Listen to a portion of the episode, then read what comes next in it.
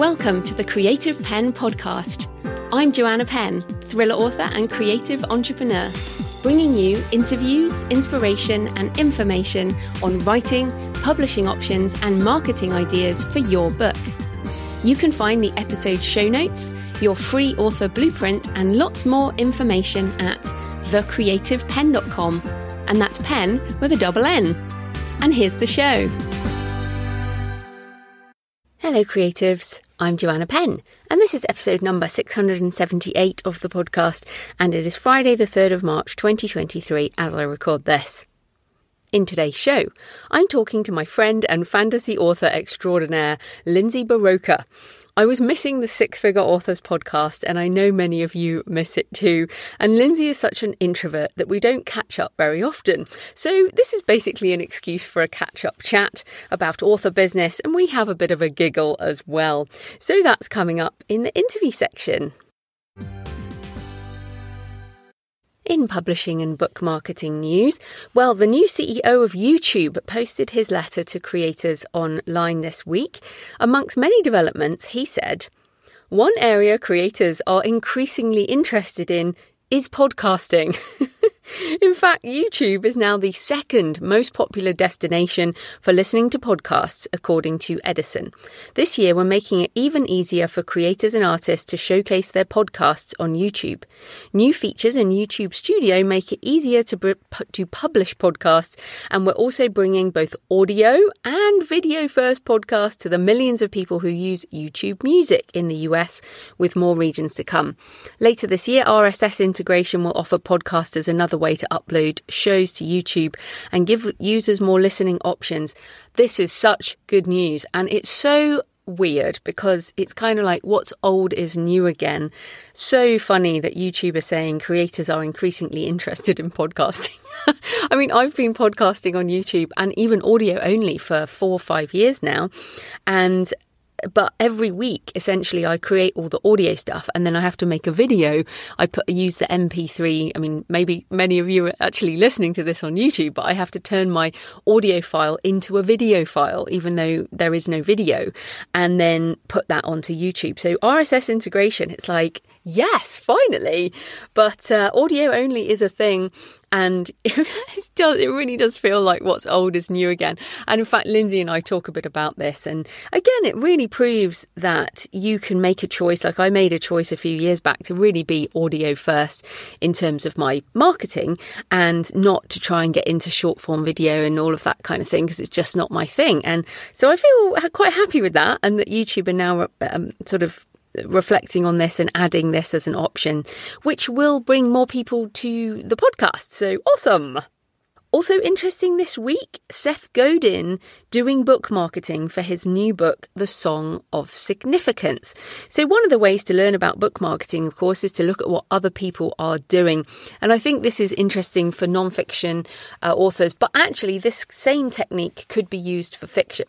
Now, Seth has written many books over the last few decades, nonfiction business books, and he has a big audience for his blog. He has an email list, he knows all the right people, uh, and yet he still drives his book marketing. So, once again, even if you are famous and you have a big name publisher behind you, you still have to market your books.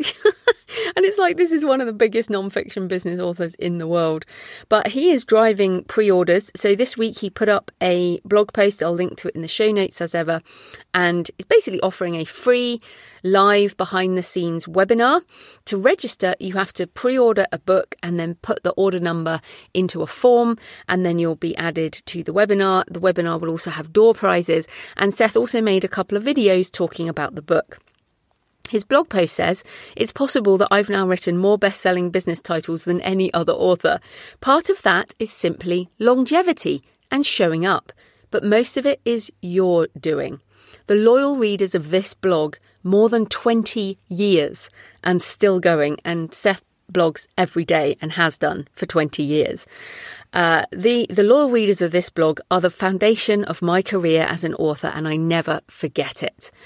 So I just I wanted to share this, but also to say thank you to to all of you and uh, listeners over the years and my readers because this is completely true, and I feel like sometimes we reframe, we have marketing round the wrong way, which is we're sort of, oh, it takes time away from writing or whatever and we'd rather not do that. But of course it's about the readers or the listeners. Like like you.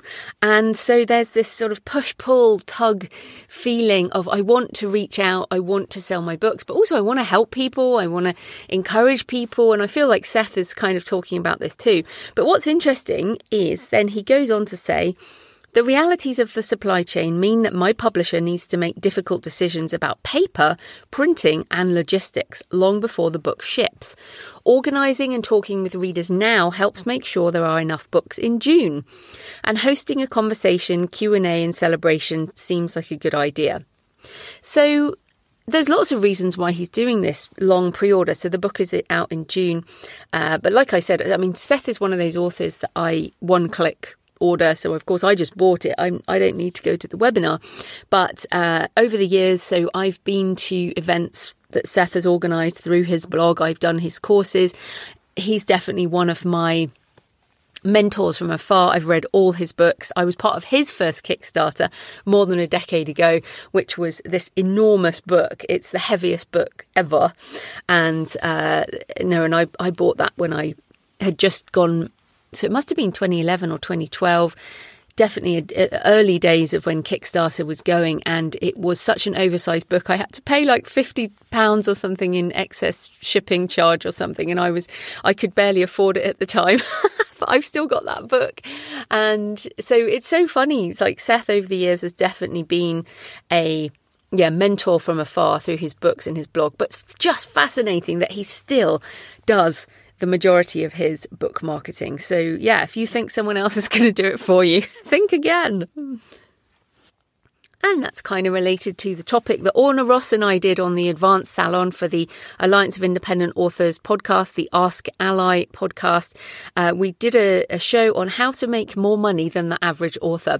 And this was kind of spinning off the quite depressing surveys that you will have heard saying that most authors, most traditionally published authors earn sort of less than the minimum wage and all of this. And we were sick of the disempowering message of these surveys. And we, we want you to earn more money than the average author. And so we give lots of tips in that episode. Just search for uh, Ask ALLi, A L L I, on your app or search for Orna Ross, O R N A R O S S, and that should come up. That was out, as this goes out, it was out a few days ago. And I mean, it's we our tips are nothing new. Like there is no secret. There's no secret secret.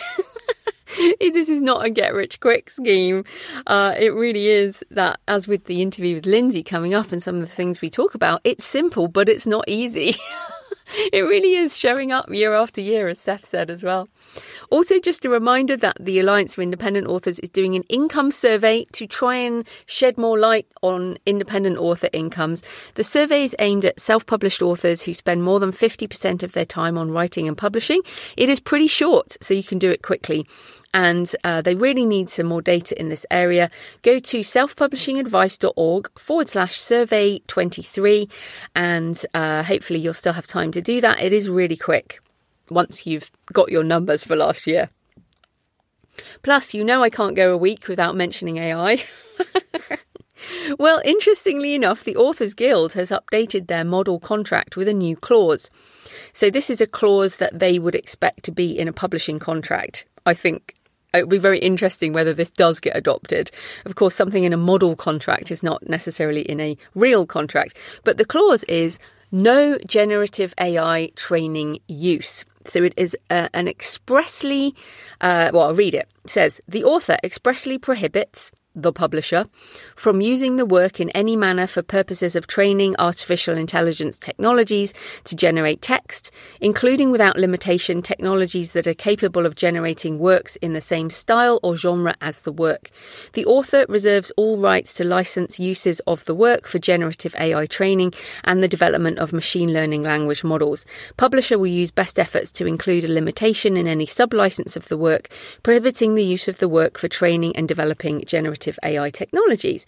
So that's on the authorsguild.org, links in the show notes. Now, this is interesting because, as ever, I'm always way early, but I did propose a sub license for training data in my 2020 book, Artificial Intelligence, Blockchain and Virtual Worlds. So I mean, basically, this clause says the author re- reserves rights to license uses of the work for generative AI training. This is what I would like. And I've mentioned it before. Like, I would love to get together with a whole load of indie thriller writers and say, look, you can license our work for training your model, fine tuning the model in on this kind of thriller. And I think that this is another revenue stream for people. I would be very happy to license my copyright work for that. Um, of course, publishers have no need to add that clause. And in fact, fact, they have many years of contracts without that clause. And if you've assigned a lot more of copyright to a publisher, then they probably do have the right. I mean, it's it's difficult to know. What is more interesting is whether there will be some kind of addendum that will just be passed around, as there was for ebooks or digital rights back in the day, over a decade ago, probably twenty years ago now. so difficult how old we are. But, um, you know, 15 to 20 years ago, authors were sent an addendum essentially saying, oh, you know, we've got all your print rights, but how about you uh, just give us your digital rights? We don't really know what this is, but if you give it to us, we'll make some money. Of course, it, it was a lot more official than that. But many people just signed it as it was unclear what those rights might turn into in the next decade. J.K. Rowling famously did not sign it, hence why she has a multi billion dollar business with Pottermore. So if you are traditionally published, don't just sign an addendum without thinking about the ramifications for the next decade. This is day one, as ever, for generative AI, so it's going to be very interesting where this goes. So, in my personal update, uh, I finally, I say finally, I put the photos up from my Washington DC long weekend on Books and Travel as a blog post. So, I'll link to it in the show notes or just go to booksandtravel.page. And the Washington DC trip is there, all my photos. It was absolutely freezing, but the sky was very blue. So, I got some really beautiful pictures of architecture. I love architecture and the Library of Congress and some of those other things. Feels like ages ago already because the year is just speeding along. Uh, other things, I was also on the Right Now with Scrivener podcast, talking about how I use Scrivener in writing and also tips on the author business. You can find that, uh, just search Scrivener on your podcast app or Right Now or links in the show notes. I also had my trip to Peterborough this week to see the Book Vault printing plant and to sign all my hardbacks. I love factories and machines. I just love seeing all these things working. It's like, that's so cool. It's just brilliant. I also signed 250 books and they're all in the post. And I, many of you, thank you so much, have started telling me it's arrived. You can see pictures of the signing on Facebook and Instagram at JF Penn Author. It was quite an epic road trip. I don't usually drive so far, but well worth doing. And thanks so much to the Book Vault guys, um, Alex and Curtis, who just helped me out with that. And that was brilliant. If you did get a signed book, there's a sticker. It's a sticker on the front page, but the actual signature is on the title page. And I do have a bit of a scrawl. Someone messaged me and said, I, I can't see your signature. And I'm like, yeah, it's not on the same page as the sticker. I just have the writing setting course left to finish, and I have I've prepared all the slides. I've set up the teachable pages and everything, and I'll be recording it this week. My neighbour has been doing their bathroom, so it's been too noisy to record. But I will, that will be for sale uh, in the net. Well, it will go out to the Kickstarter backers, but then it will also be for sale at thecreativepenn.com forward slash learn, probably by the middle of March. So um, that will go out then. It's a craft. It's sort of like a writing craft workshop uh, course. I also have consulting sessions from the Kickstarter spread out over the next year. But basically, I'm almost done. Well, I say almost done. I'm almost done with the first bit. I mean, I walked the Camino in September, but I mean, I've been writing this book for years. But I finished it in November, and then, of course, the Kickstarter. So it's been an epic project and I'm using a lot of finishing energy to get it done. But of course, it's not even published on the rest of the stores, and my finishing energy needs to include actually publishing it elsewhere and also launching it kind of a second time around once it's available everywhere else. So, making the most of an asset for sure. And of course, I will share lessons learned once I finish. Also, with Kickstarter, I have tried so hard to get hold of everyone, but there are three people I cannot get hold of. So I'm not going to mention their full names, but I am going to mention their first name and their initial. If you are Karen B, Shannon M, or Bradley C. If that is you and you supported by Kickstarter, please, please email me, joanna at thecreativepenn.com. Basically, some of these Kickstarter emails don't go through, and I've tried emailing from my accounts, various accounts, I've tried social media. I mean, it's just hilarious. But uh, I realise that some people just kind of forget that they spent some money, but I really want my little, my need to finish things says I must, must, must get these books to these people. So thanks for all your emails and tweets and comments this week on Pierre's interview. On YouTube, the atheist Paladin says, Good podcast. I would always go wide. I refuse to be put on the whims of the Almighty Zon. I have seen too many authors have bad days for no fault of their own. Yes, um, it is nice to take back control of at least some of our uh, publishing. And Solmi Pedramon sent me a tweet sent a picture on the way home at the supermarket saying, On my way home from work in the trusty 95 Honda Civic, listening to an old episode, stopping at Rice Markets to pick up some dinner. Just a day, but a nice one. And I love that because I really appreciate being in your car or on your podcast as you, uh, a podcast app, as you do your chores. I mean, that's when I listen to podcasts. It really is generally when I'm doing cooking or cleaning or walking places. So I love being part of your normal life. So please do send me a picture of where you're listening, even if it's completely normal. Uh, you can tweet me at The Creative Penn, send me pictures, uh, email me, joanna at thecreativepenn.com, leave a comment on the blog or the YouTube channel. I love to hear from you. It makes this more of a conversation. So today's show is sponsored by Findaway Voices, and I'll play a word from them in a minute. On a personal note, I use Findaway Voices for my audiobooks, and in fact, Pilgrimage is sitting there waiting to be published right now.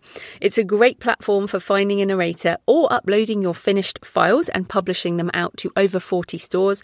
Plus, they have promotional options including Chirp, Apple, Barnes & Noble Audio, Spotify, and more. So I'll play their ad in a minute. But this type of corporate sponsorship pays for the hosting, transcription, and editing. But my time is sponsored by my patrons, especially the extra stuff on AI and futurist topics. Thanks to all those patrons who've supported the show for years and months. You're amazing. It demonstrates you find the show useful and want it to continue. Now, I always have a drop off at the end of the month, and then Wonderfully, new patrons arrive. So thanks to new patrons this week Susan, Michael Segura, Ella D. Tellier, and W. Bradford Swift.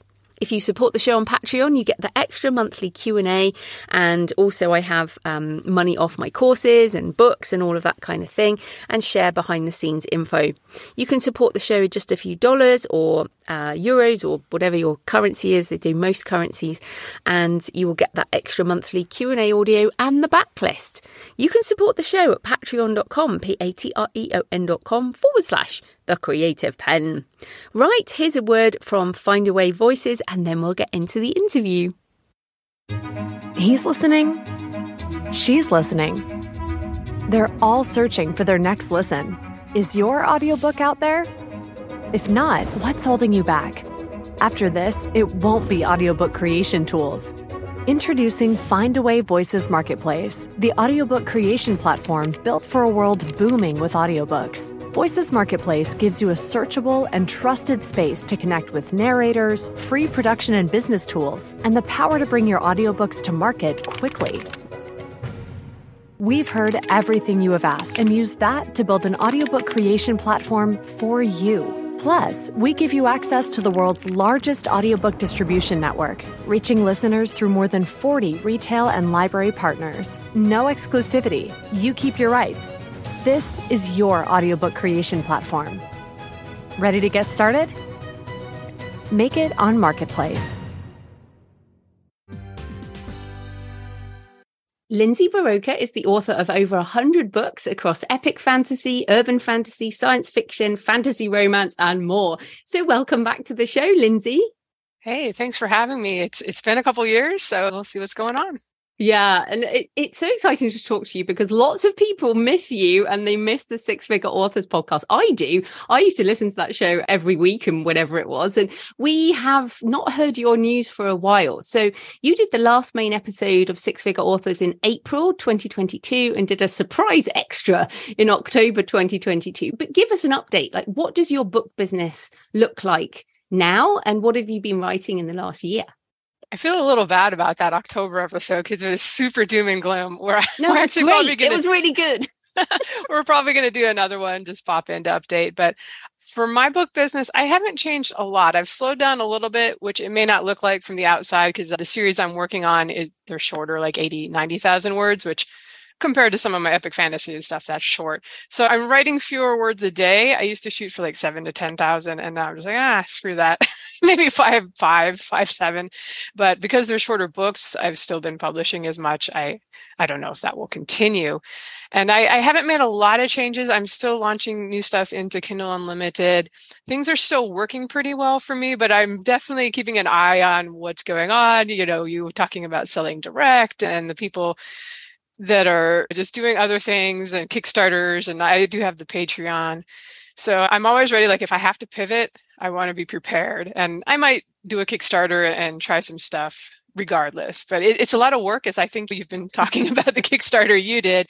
And it, until you actually know how much you're going to make from it, it's a bit of a question mark. Like, do I actually, like, if I'm not going to make more than I make in a month from Amazon, do I really mm. want to put all this extra work above and beyond what I usually do?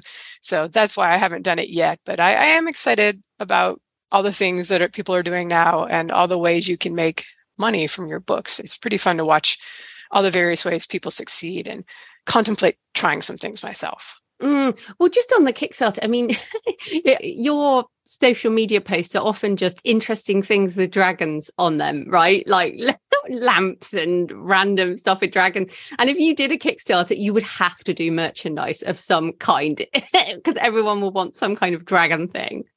It's true. And I don't really have a go to person for creating things like that for art and other than cover designs and such. So that's extra work finding that. And I think people want a hardback, like a signed hardback edition, which I'd be open to. But again, I haven't done it yet. So it's just all you know everything would be like the first time would be the hardest and i'm sure you could become like a kris and dean there doing their monthly kickstarter. They're probably like yeah it's like the way i am releasing on amazon oh it's no big deal it's just another series.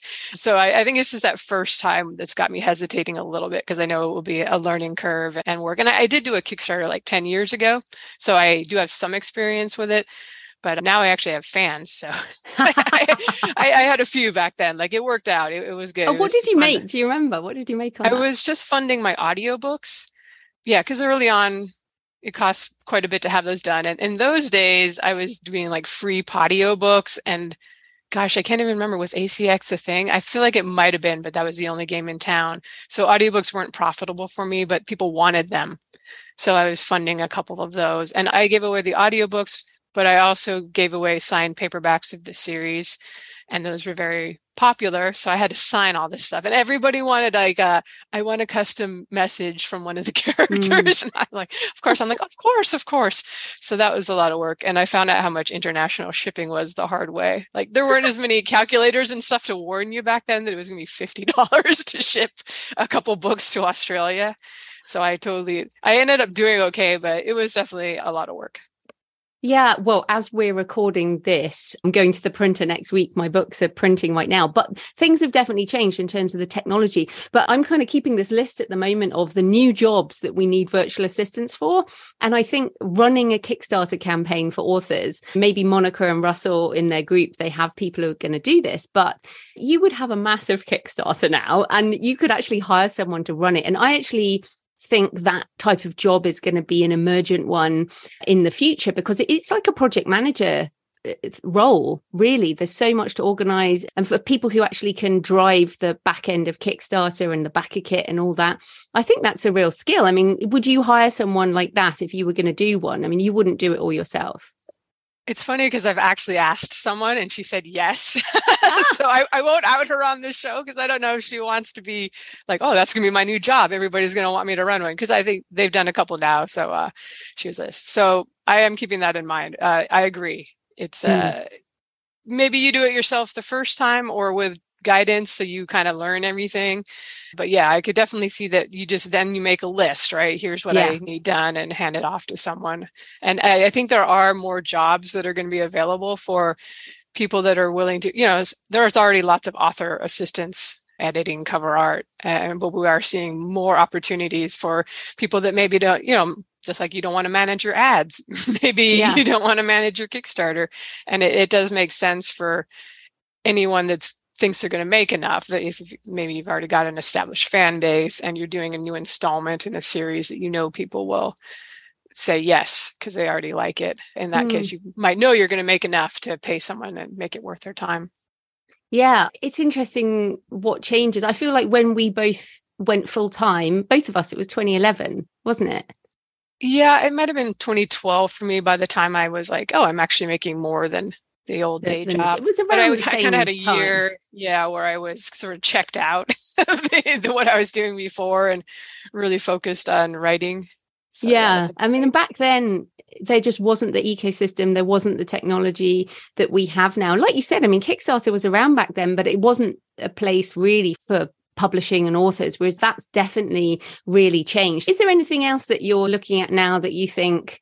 Okay, maybe this is something more interesting. This is a way that I could do. Or, I mean, the thing is, your business is, is running so well, like you said. When do you think you might just go, right, I need to pivot? Or is, is it when the income drops? Right. When Amazon decided they've been cutting quarters in this supposed recession we're having or going to have, Amazon's been laying people off and cutting out some things. So I'm just watching, like, well, let's see if they cut on KU or change the royalty rate or something. Hopefully not. But I, I always try to think, well, what would I do if that happened? I think I'll try something regardless of whether that happens eventually. Just um, you know, it's kind of fun to like you go through different phases where you're like, oh, I'm just tired. I can't do anything. Like I can't handle mm. anything else. And other times where you have more energy and it sounds fun. I am also interested, like selling direct, I know is something you're doing a lot of. And mm. there's so many more tools now to make it easy. I think you have a Shopify store, like we didn't have. Mm-hmm. I actually sold direct an early release of a one of my Emperor's Edge books, my first series. I think it was like between book five and six or something, there was a cliffhanger and people really wanted the next one. So I, for $10, you could buy on my site for one weekend, you'd get the manuscript, the un, I mean, I don't think it had been edited yet. And then you'd also get the ebook when it released. And I had to do this with PayPal and I was, and then I would, there was no book funnel. So I had to mm. email them the documents and I had to do it like when I saw the money come in. I remember for whatever reason, I was at the US Open, the tennis thing in New York that when I was doing this because why wouldn't you uh, be on vacation while you're trying to do something like this? And so I'm sitting there in the seats watching Roger Federer. Oh, a new order came in. I have to email the ebooks to this person and then hope they know how to sideload it. So that's come a long way. So I'm a little more interested now in selling direct that there are a lot more tools for that. Yeah, that's so funny. I, I was at Superstars in Colorado with Damon Courtney, and I introduced him to someone who'd never heard of BookFunnel. And I was like, BookFunnel changed our lives. We used to have to direct people to download this Mobi file and then to teach them how to sideload it. No one even uses the phrase sideload anymore. We're so old. I know. I don't even know how to do it anymore. Like, I my phone just opens up whatever, or I think most people's phones are like that now. So yeah, and, and, and then the BookFunnel has support. their app. I mean, yeah. remember the customer support is like, well, I don't know how to get this on my Samsung granny tablet. And it's like, I'm sorry, I'll just give you your money back. Pretty much. I was like, may- I think I had like bookmarked a forum post from like smart e-reader what are those kind of things and i just directed people maybe this will help you because i don't know anything about your device. Yeah exactly. So thank you damon from bookfunnel and i did say to damon it's about time you came back on the show and explain because there's so many things now that bookfunnel does and again oh this is the other thing with you and i right? So we've been doing this a long time. We both have our processes and there are things we might not have revisited for a long time. So for me one of the things i'm really questioning at the moment is social media I think we even met on Twitter back in the day. And now it seems that Twitter is just spiraling the drain. And I don't necessarily want to replace it, but I'm, i find myself going more into Facebook, for example, or people going into LinkedIn, which is kind of scary. So, uh, are there things that you're questioning? I mean, is social media something you're questioning? Well, I've actually never successfully sold books on Twitter. So I don't really care. Everybody was signing up like, oh, I'm going to Mastodon. I'm like, have fun. I will see you later. I probably just will never leave Twitter or not check it as much, maybe. But I, I didn't feel like, oh, I got to go replace this and find some way to sell books again. Facebook, on the other hand, has been a good way to sell books for me. It's number two after my newsletter when I post the links there. And I think it's just that I have that demographic that's sort of eh, mid 30s and up that's more on Facebook. A lot of my characters are that age, so it makes sense.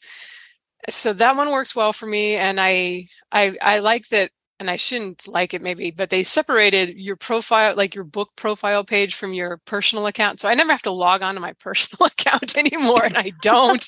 and then, and I will once in a while. And there's a bunch of messages. I'm like, guys, I haven't posted on here since 2019. Why are you sending me messages this way? I, I actually answer emails better than this thing.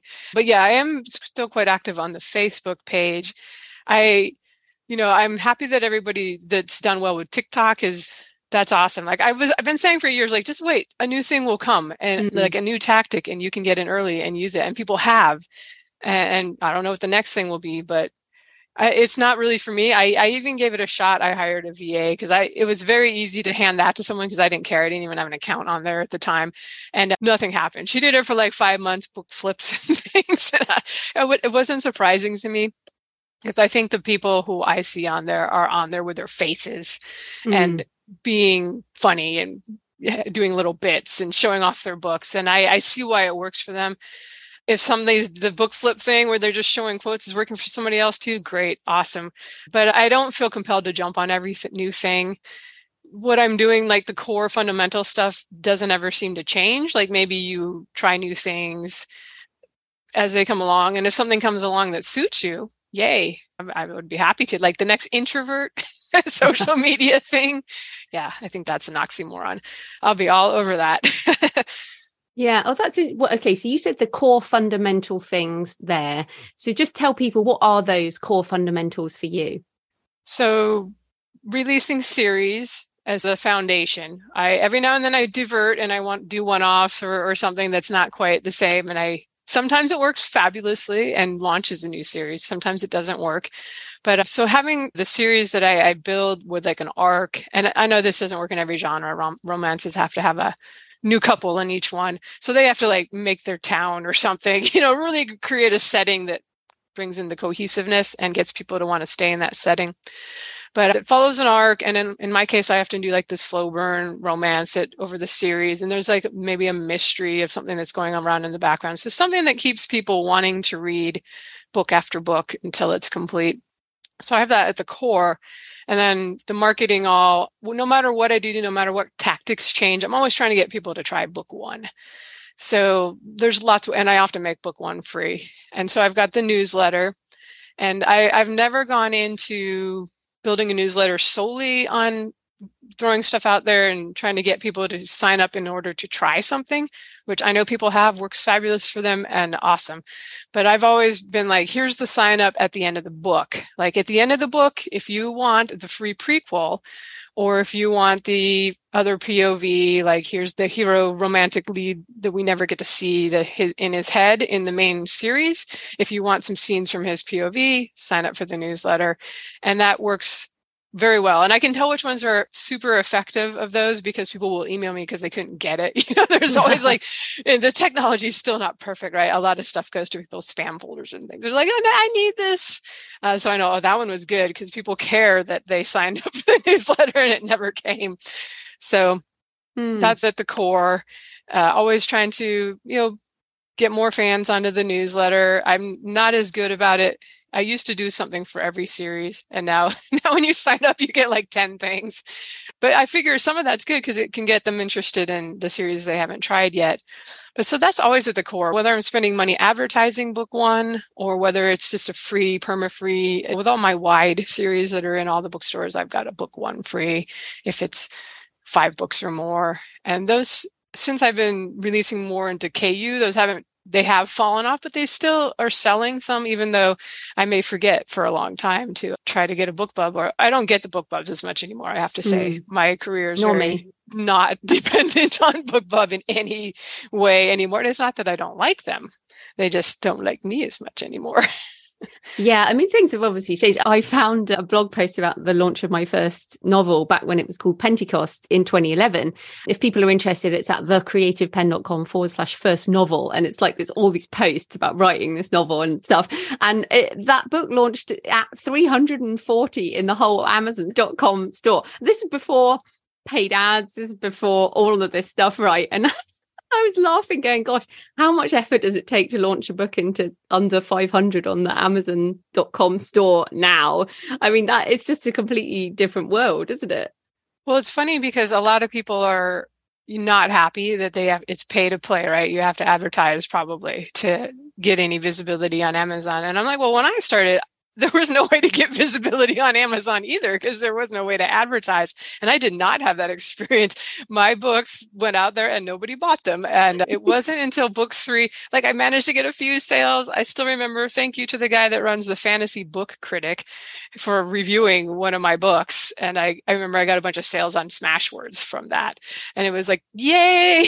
but it wasn't until I started putting stuff out for free uh, sh- first a short story, and later I made book one, three when book three came out. That finally people started finding stuff because I will say, at least when I got started, the free list on Amazon was easier to find, and there was no Kindle Unlimited, so people that were budget conscious were definitely skimming through the free list to look for books. Mm. So the things change, you know, but having that f- series, and at least for me, for non or for fiction, is kind of core and then you can figure out each year there's some new way right that you're yeah, going to try to sell new. that first book but having the newsletter continuing to build the fan base of course is the most reliable thing because uh, those are all these people that are going to go out and buy your new book and support yeah. you and thank, thank i'm thankful for them big time people i have kind of a quirky sense of humor it's not for everyone but the people that is for I, you know, I've had a lot of them say like, "Oh, you're my favorite author." I'm reading some other author now, but only because I'm waiting for your next book. So it, it's good. To, it's hard to find your tribe, but over time, it's kind of cumulative. The efforts do pay off over time.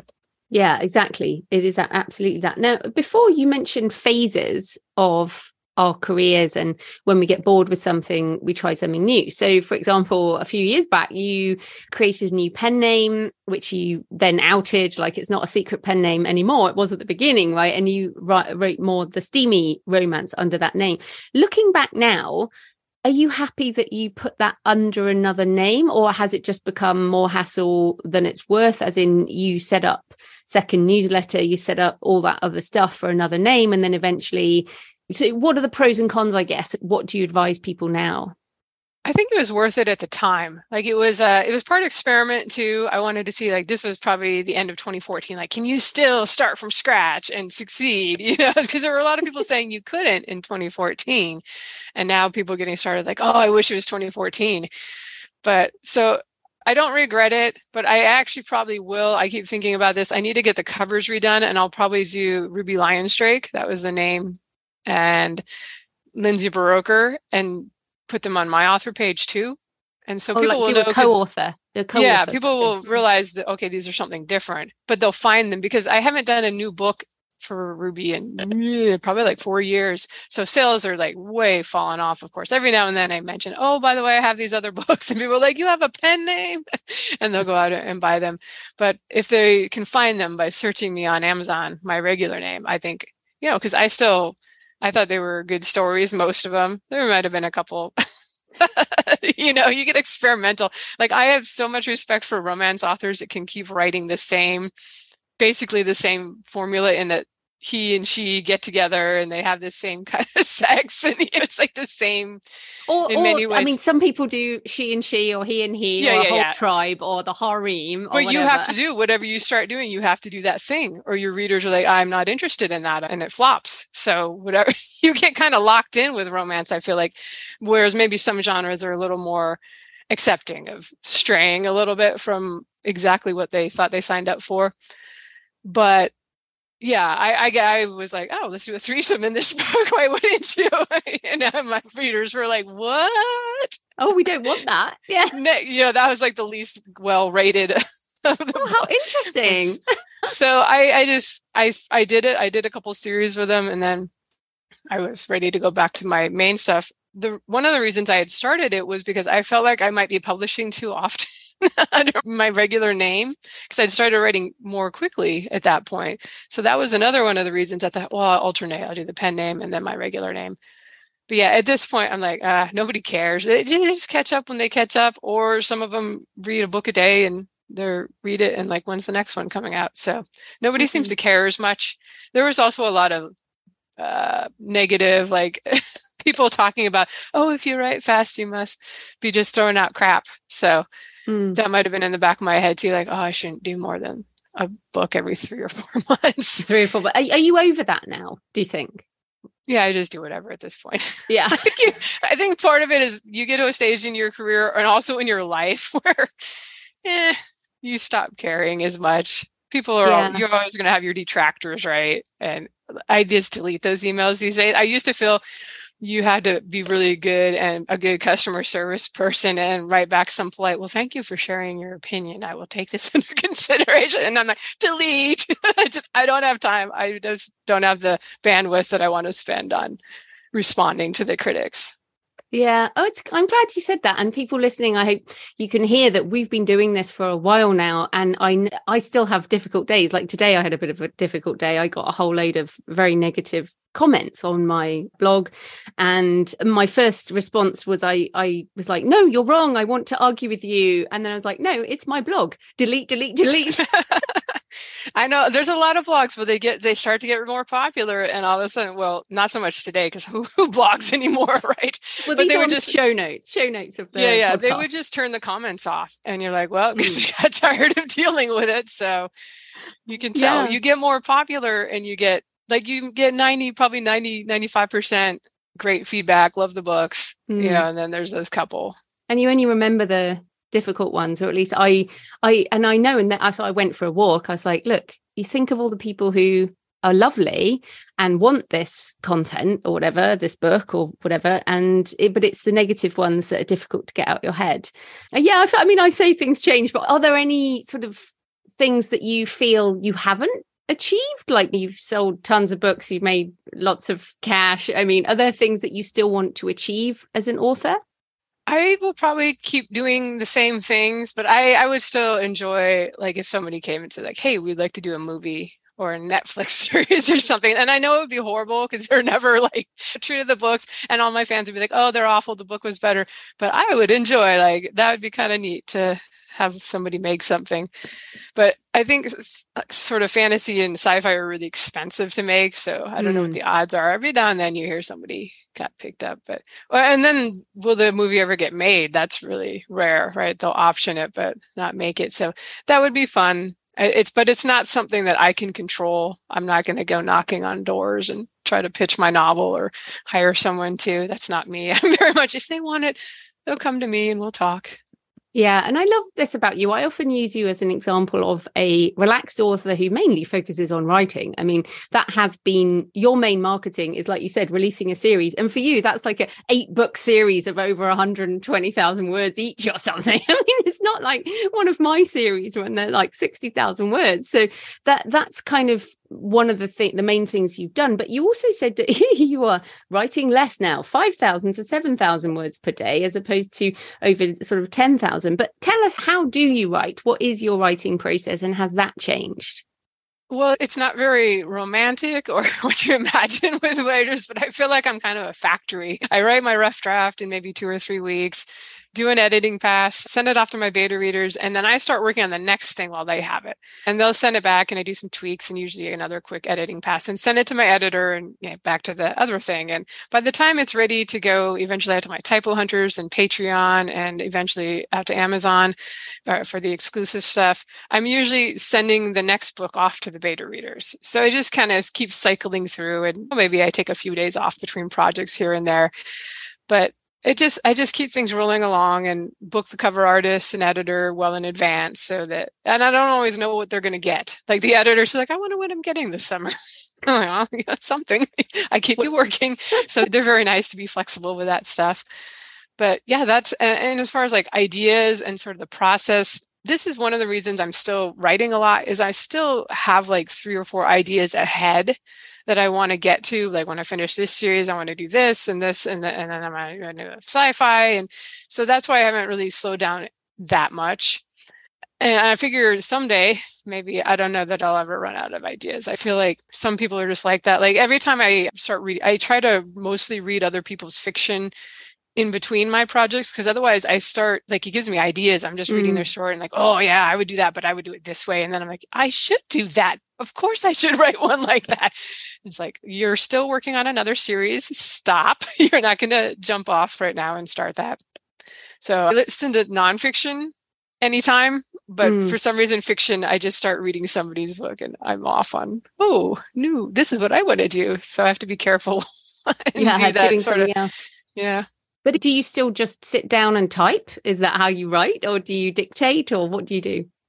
I do type. I've never gotten into the dictation. I've tried it hiking, but my dogs have always been like, eh, they're I've always had like hunting breeds. I don't hunt, but they're that breed. And so they're always off. Like I have to pay attention to them when I'm out there. So and then there's so many errors when I've tried it that I'm like, what is this? When I try to go back and do it. And I feel like I could do it. I think you just talked about this somewhere. You can do it on the nonfiction more easily mm, than on the fiction. Yeah. yeah. But I, I actually type pretty quickly. So I'm not sure even if I got good at it. And then your voice gets tired. Like I go to a conference or something and I'm dying after because I never have to talk in my real life as anyone. an introvert. As an introvert, I'm like, you know, now and then you go out into the world and speak with people, but not like these long extended things. So you end up having to kind of train your voice to be able to handle that much too. So after to so many years, humans. well, just to narrate a book into your device. But yeah, after so many years that there's not a lot of um like I don't really think about the typings of the words. I'm just kind of seeing the story playing out in my head and it makes for some interesting typos and stuff later because the brain just I, I tend to revert back to like the words i learned when i was younger they're really drilled in there. And so if i learn something incorrectly like which shear to use whether it's s-h-e-e-r s-h-e-a-r yeah my brain doesn't know that when i'm just writing the script for the story playing in my head. So i get some a lot of errors. Thank goodness for my editors and beta readers and every now and then they get some entertainment when i to not find the correct word or cannot remember. You know, ricocheted has two T's or is it one T? See, I can't even remember. I, I, uh, yeah, and who cares? Because we have editors and we have ProWritingAid and we have all of that. Do you have like a full time editor and a full time cover designer? Well, I think I give them enough work to actually it's my audiobook narrator. I've joked like i paid her enough last year she could go buy a new car. I mean i know she pays her producer and stuff out of that too just like us we have expenses beyond just the top line income we get. Mm. um, but i have people that i've been working with so long that they usually just make a slot for me every month like my editor does. They're not full-time with me but they're they actually definitely keep them busy. For sure. And then just on health i want to mention health because you said you're a factory but um, which has is that not healthy, Joanna? it doesn't it doesn't sound too healthy, Lindsay. How do you keep your factory self healthy? Well, I actually don't spend like that five to seven thousand words is about three hours of work of solid. You know, you know, as a writer, you wander off often, mm. but so I'm not really working more than a normal day anymore. Like I used to early on because I was doing the writing and the day job and you're learning everything and doing everything you can with marketing because you just nothing's working in the beginning. You're just like, ah, how do I make this work? How do I sell books? Now it's more of a system. So I don't have to spend much time like on the marketing side anymore. So and the writing is the thing I enjoy the most. So it's it's less onerous. Like I actually get upset on days when like I have a couple appointments or something and I was like, oh, I can't write or it's going to be all broken up. So it's just no good. I'm just mm. not going to write that day. I love my days where I just don't have anything else to do. I can just have my laptop and get cozy with a dog under the blankets and work from an unergonomic position on the couch. But you do um, walk with your dog, uh, dog. I walk a dogs. lot. Like mm. most of my health stuff is like from exercise. Like right now, my IT bands are all. My, it's like, oh, stop walking. And the IT band's bad because I was running and walking so much, I had plantar fasciitis. So oh. I got a Peloton and started riding, and like, well, now I get the IT band thing from. You need a foam roller. You need. To I have one. I have yeah. all the things. I do all mm. the trigger point and rolling and. Ow.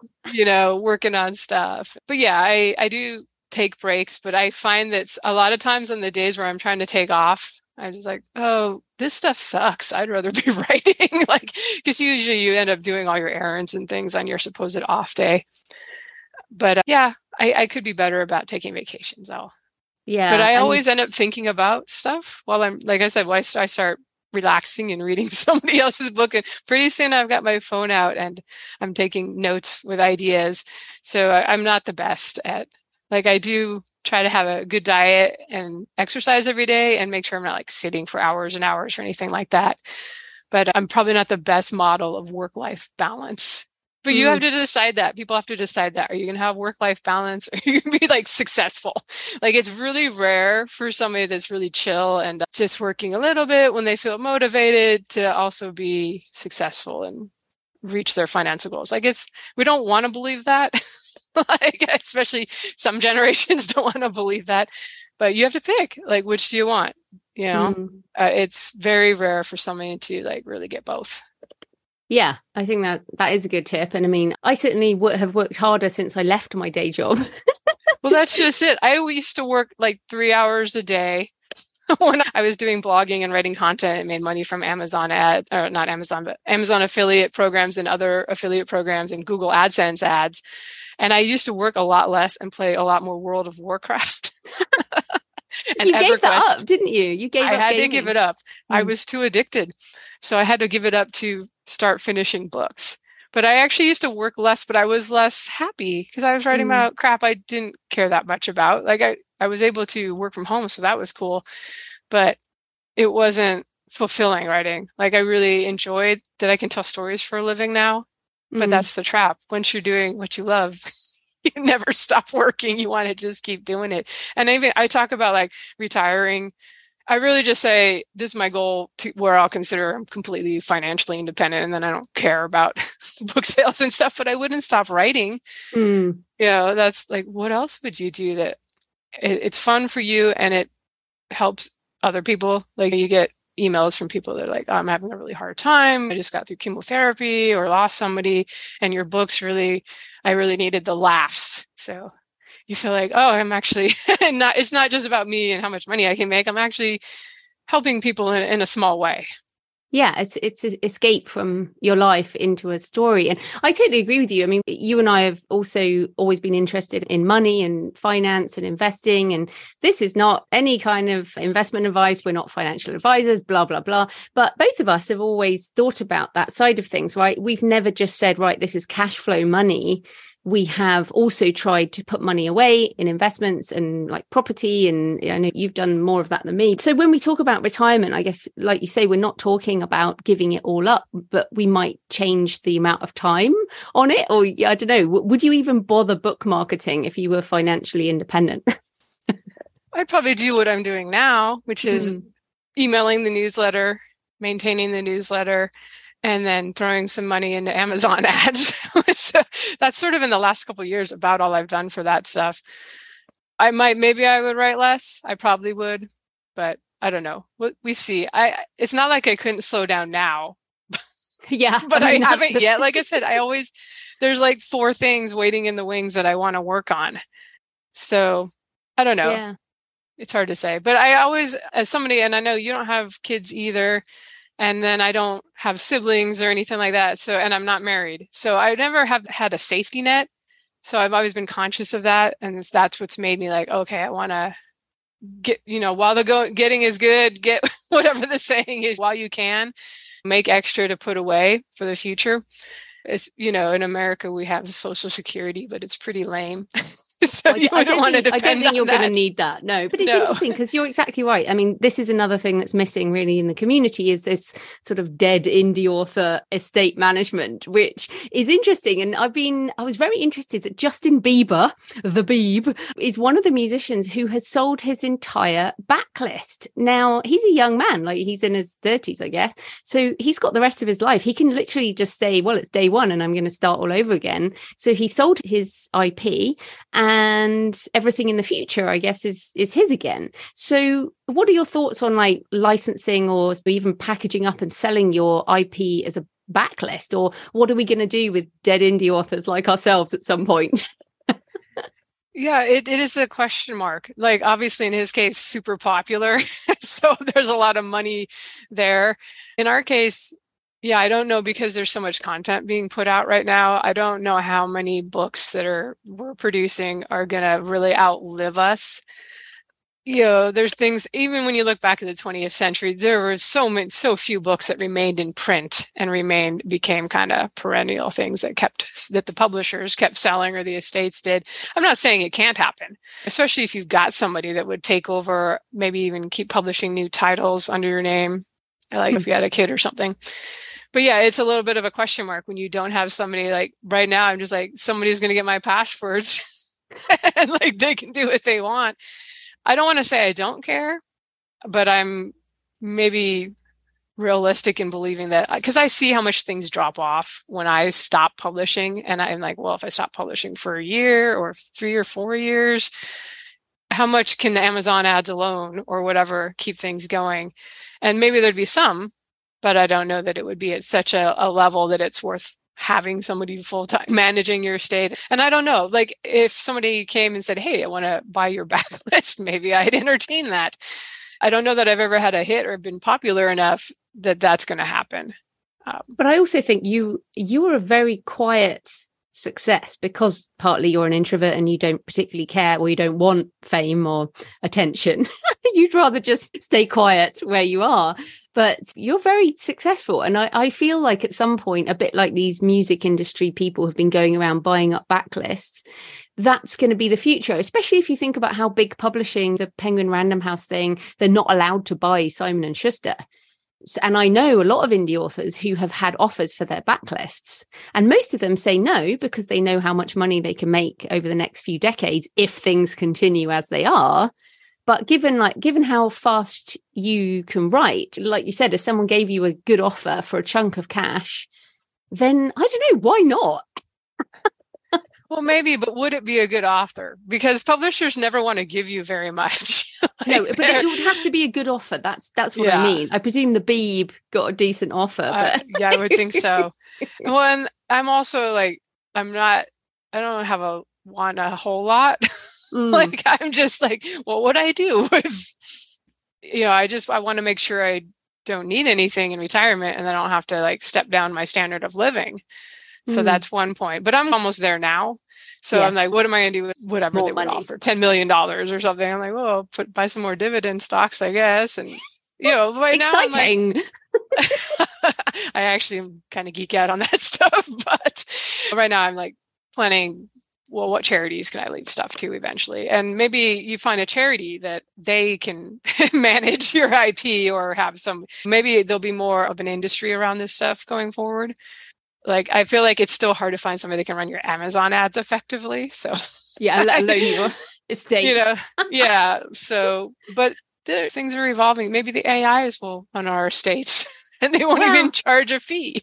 Yeah, well, I mean, and I have again totally other topic, but I have sort of postulated a blockchain where if you set things up right on a blockchain and have smart contracts, that should just be able to go to whatever wallet you set up in the future. So it could be more automatic in the future than it is now.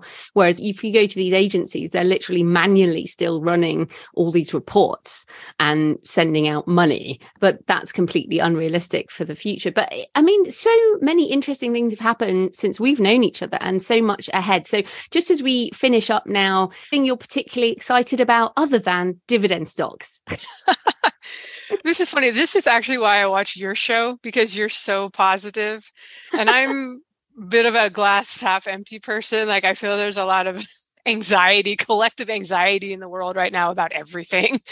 So it's hard for me to think, whoa, what's what's happening that's super exciting. Like I, I like that there's more tools. So indie, especially newer indie authors that don't have money for editor and cover designer, they're gonna be able to you go to whatever AI, make me a cover and it's going to be good enough.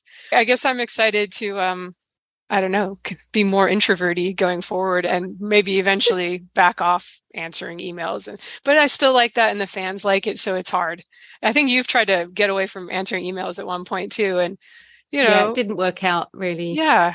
Like, it's hard to find to somebody, you know, the, and the readers get so excited. Sometimes some of them are so excited when you answer them and, you know, write a few, you know, write something that says you read their email. So it's hard to want to just voice that off on someone else but I think there's more tools coming along and it's going to be a lot easier to just sort of focus on the thing you like and that you're really good at. And like I already do only auto ads almost exclusively for mm. Amazon. Mm. like there's people that they're in there making their 5,000 keywords. And I'm like, well, if that's working for you, great. But I honestly, I get charged more when I try to pick keywords than if I just let the auto ads run and give it a max bid. And it's doing pretty good. But it, I obviously don't have to worry as much about the budget and I find that if you're selling enough, you get organic sales too. So it kind of evens mm-hmm. things out. But if you're doing $5 a day or something, you're not going to get any charts and you're not going to get any organic sales. So you have to be really careful about what you're spending. But I think I, am seeing all this stuff improving and getting easier. So you no longer have to be an, a marketing major as well as an author.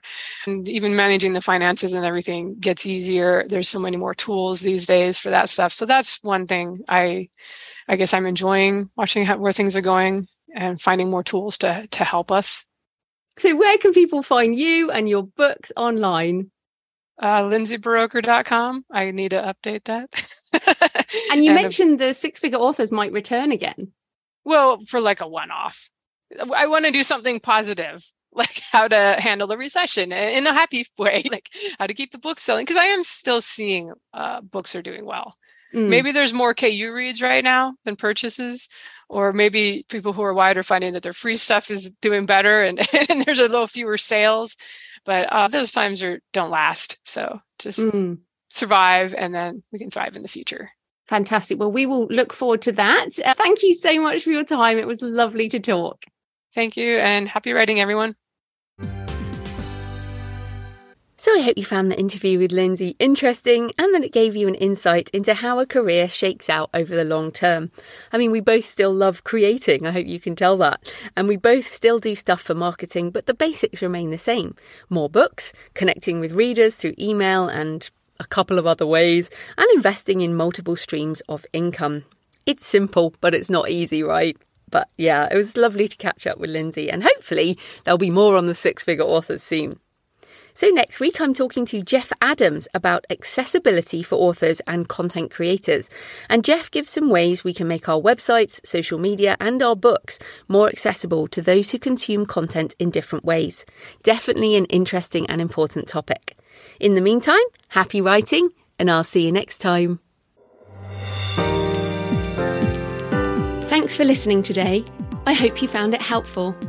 You might also like the backlist episodes and show notes available at thecreativepenn.com forward slash podcast.